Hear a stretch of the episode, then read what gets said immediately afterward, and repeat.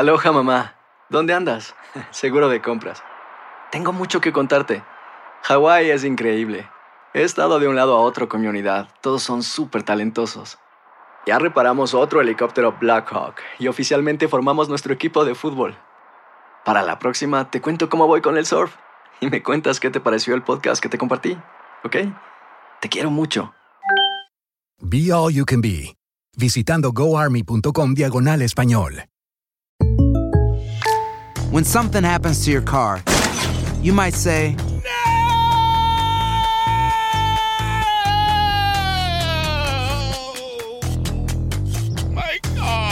but what you really need to say is something that can actually help. Like a good neighbor, State Farm is there. And just like that, State Farm is there to help you file your claim right on the State Farm mobile app. So, just remember, like a good neighbor, State Farm is there. State Farm, Bloomington, Illinois. Hay gente a la que le encanta el McCrispy. Y hay gente que nunca ha probado el McCrispy. Pero todavía no conocemos a nadie que lo haya probado y no le guste. Para, pa, pa, pa. ¿Quieres regalar más que flores este Día de las Madres? The Home Depot te da una idea. Pasa más tiempo con mamá plantando flores coloridas, con macetas y tierra de primera calidad para realzar su jardín. Así sentirá que es su día todos los días. Llévate tierra para macetas Vigoro por solo ocho noventa y siete y crece plantas fuertes y saludables dentro y fuera de casa. Recoge en tienda y sigue cultivando más momentos con mamá en The Home Depot. Haces más, logras más. Más detalles en home depot punto com diagonal delivery. El siguiente podcast es una presentación exclusiva de Euforia On Demand. Queridos amigos, ¿cómo están? Me da mucho gusto saludarlos. Bienvenidos a Epicentro. dieciséis de septiembre es el día en que estamos grabando nuestro Epicentro. Ustedes lo van a escuchar mañana, día diecisiete de septiembre. Menciono el dieciséis de septiembre mientras estamos aquí sentados, el equipo de producción y un servidor en los estudios de Los Ángeles, porque así quiero comenzar. Quiero comenzar hablando del Grito de Independencia. Ustedes saben que es una tradición mexicana celebrar la independencia de México con ese grito que guía el presidente del país en el balcón, precioso balcón, del también bellísimo Palacio Nacional, en el corazón mismo de la capital mexicana.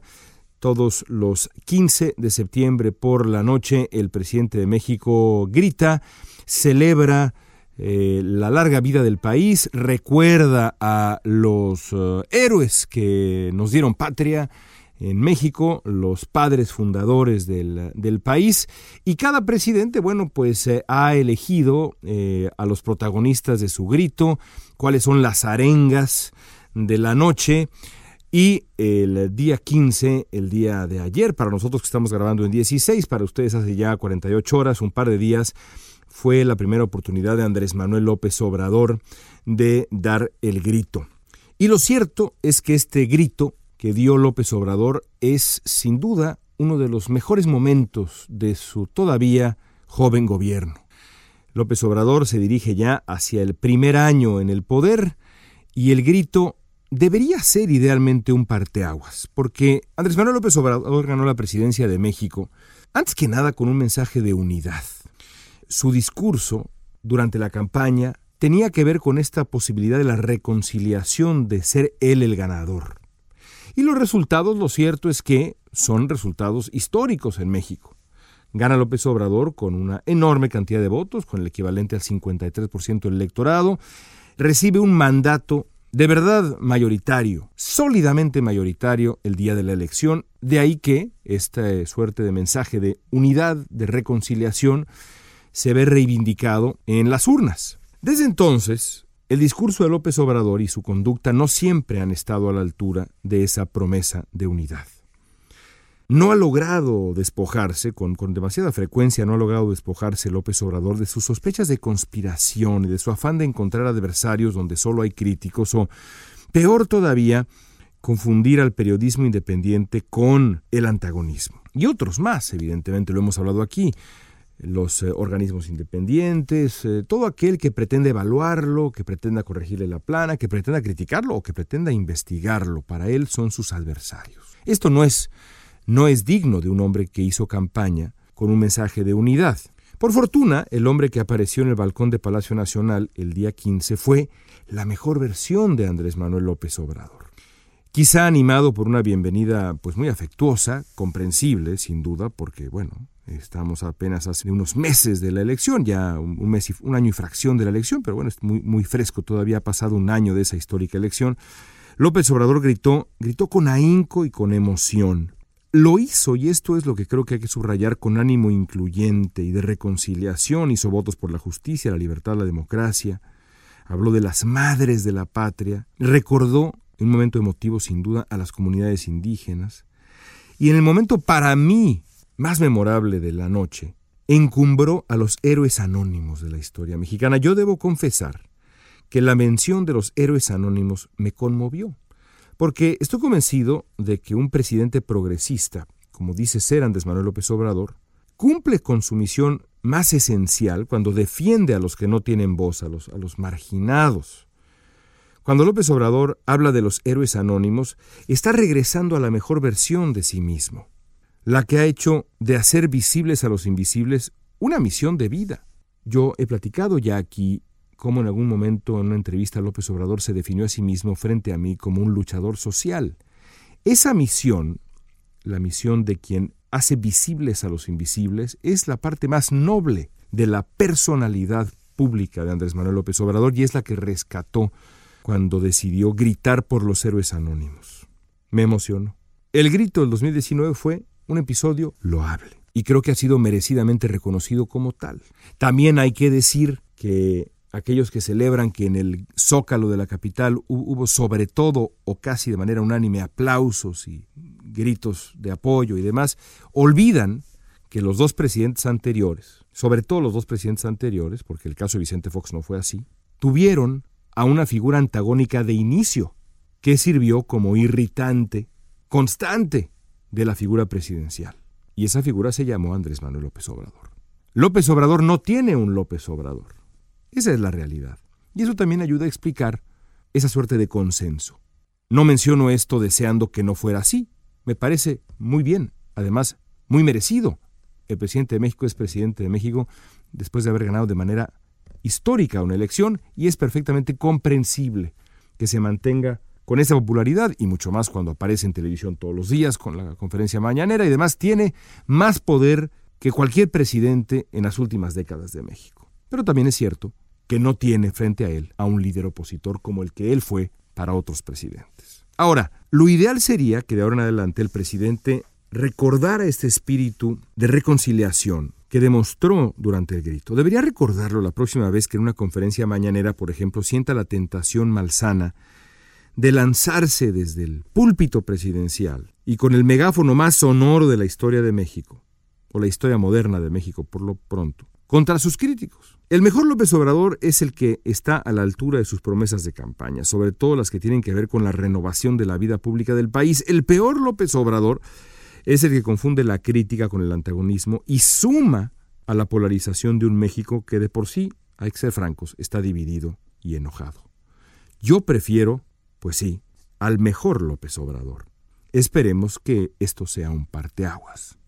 Porque los retos que vienen en el los meses siguientes son muy considerables. La situación del país a la mañana siguiente del grito sigue siendo la misma que la noche anterior al grito y que la noche del grito. Y México atraviesa por una situación complicada, que requerirá de humildad, de trabajo, de reconciliación. Esa es la verdad. De pronto recordé, por ejemplo, un tema que ustedes saben nos convoca con frecuencia en Epicentro, que es la crisis migratoria. Y recordé también cómo la semana pasada, después de reunirse con representantes de Estados Unidos para explicar los resultados de la colaboración del gobierno mexicano con la estrategia de Donald Trump, el canciller Marcelo Ebrard dio una conferencia de prensa en Washington. Esa conferencia de prensa es la imagen perfecta, el resumen perfecto de los retos que enfrenta México en ese tema. Y como ese tema hay muchos más. Y digo que es el ejemplo perfecto porque ilustra no solamente los retos, sino desde mi punto de vista los errores que se están cometiendo al enfrentar los retos. Fue una conferencia de prensa desafortunada. ¿Por qué? Bueno, porque Marcelo Ebrard aseguró cosas que son improbables, por decirlo menos.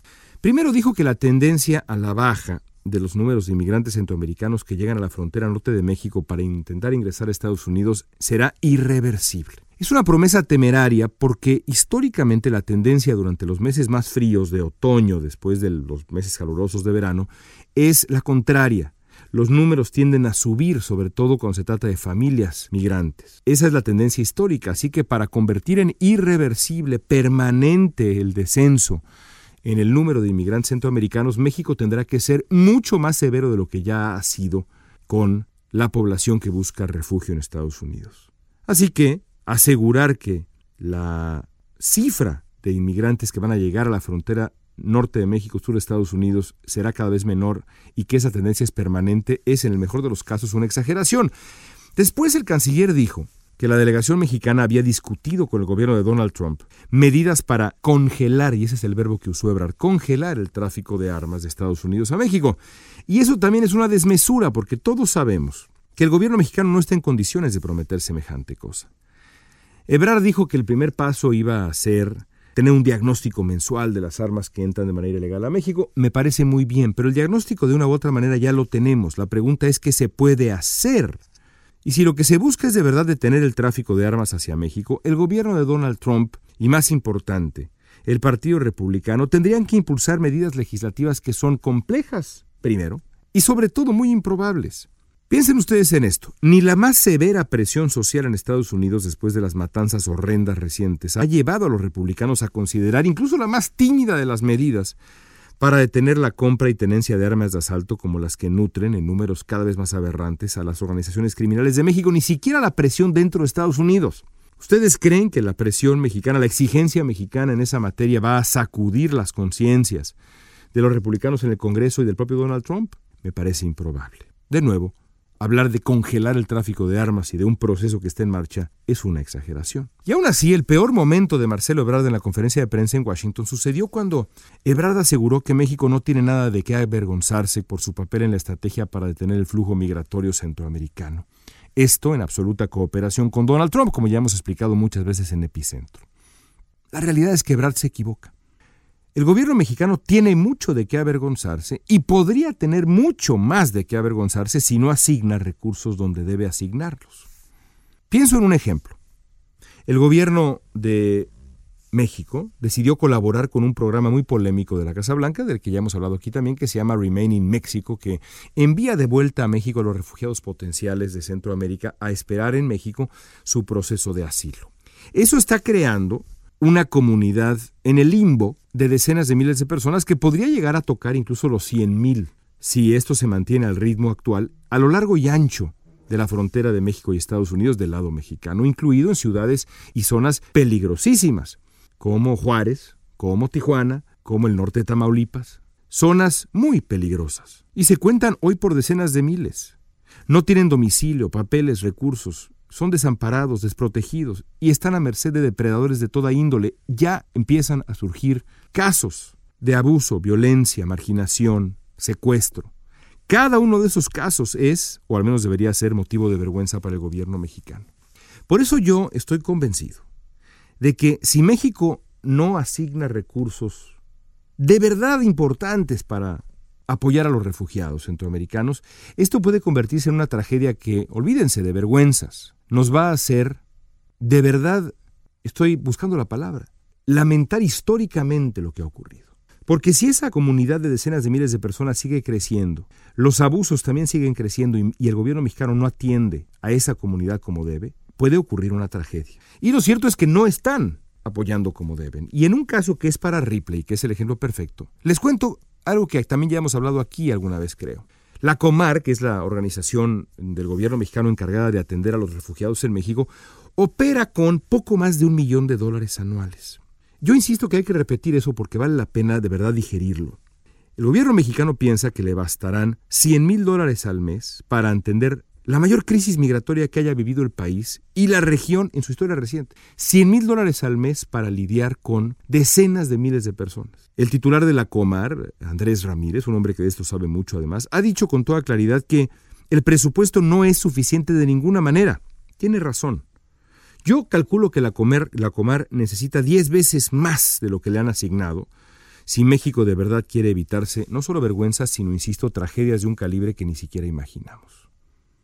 Por eso yo creo que, así como el Día quince de septiembre por la noche, el Día del Grito fue un día para hablar de libertad, justicia, democracia, recordar lo que une a los mexicanos. El día posterior y los días posteriores al quince de septiembre, a la celebración del Grito, deberían dar paso a una reflexión dentro del gobierno mexicano. No solamente en el sentido de recalibrar esta lectura maniquea de la realidad. Todo aquel que no está conmigo está contra mí. Todos mis críticos son antagonistas, sino también la manera como se ha conducido en varias áreas. Una de ellas, la migración, sin duda alguna.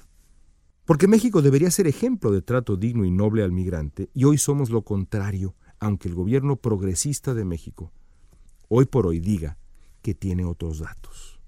A López Obrador le quedan cinco gritos. Esperemos, por el bien de México, que conforme vaya avanzando el gobierno López Obradorista, la respuesta sea tan favorable, el ánimo de reconciliación permanezca y México marche cada vez mejor. Amigos, gracias por su atención. Nos escuchamos en un nuevo Epicentro la próxima semana. Desde Los Ángeles, soy León Krause. Gracias. El pasado podcast fue una presentación exclusiva de Euforia On Demand. Para escuchar otros episodios de este y otros podcasts, visítanos en euforia on demand punto com. Aloha, mamá. Sorry por responder hasta ahora. Estuve toda la tarde con mi unidad arreglando un helicóptero Black Hawk. Hawái es increíble. Luego te cuento más. Te quiero. Be All You Can Be, visitando goarmy.com diagonal español. Si no sabes que el Spicy McCrispy tiene Spicy Pepper Sauce en el pan de arriba y en el pan de abajo, ¿qué sabes tú de la vida? Para, pa, pa, pa.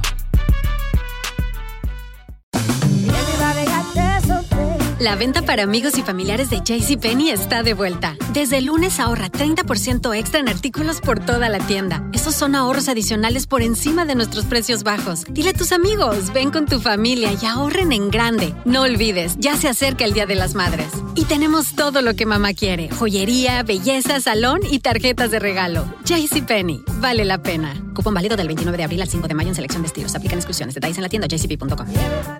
¿Quieres regalar más que flores este Día de las Madres? The Home Depot te da una idea. Pasa más tiempo con mamá plantando flores coloridas, con macetas y tierra de primera calidad para realzar su jardín. Así sentirá que es su día todos los días.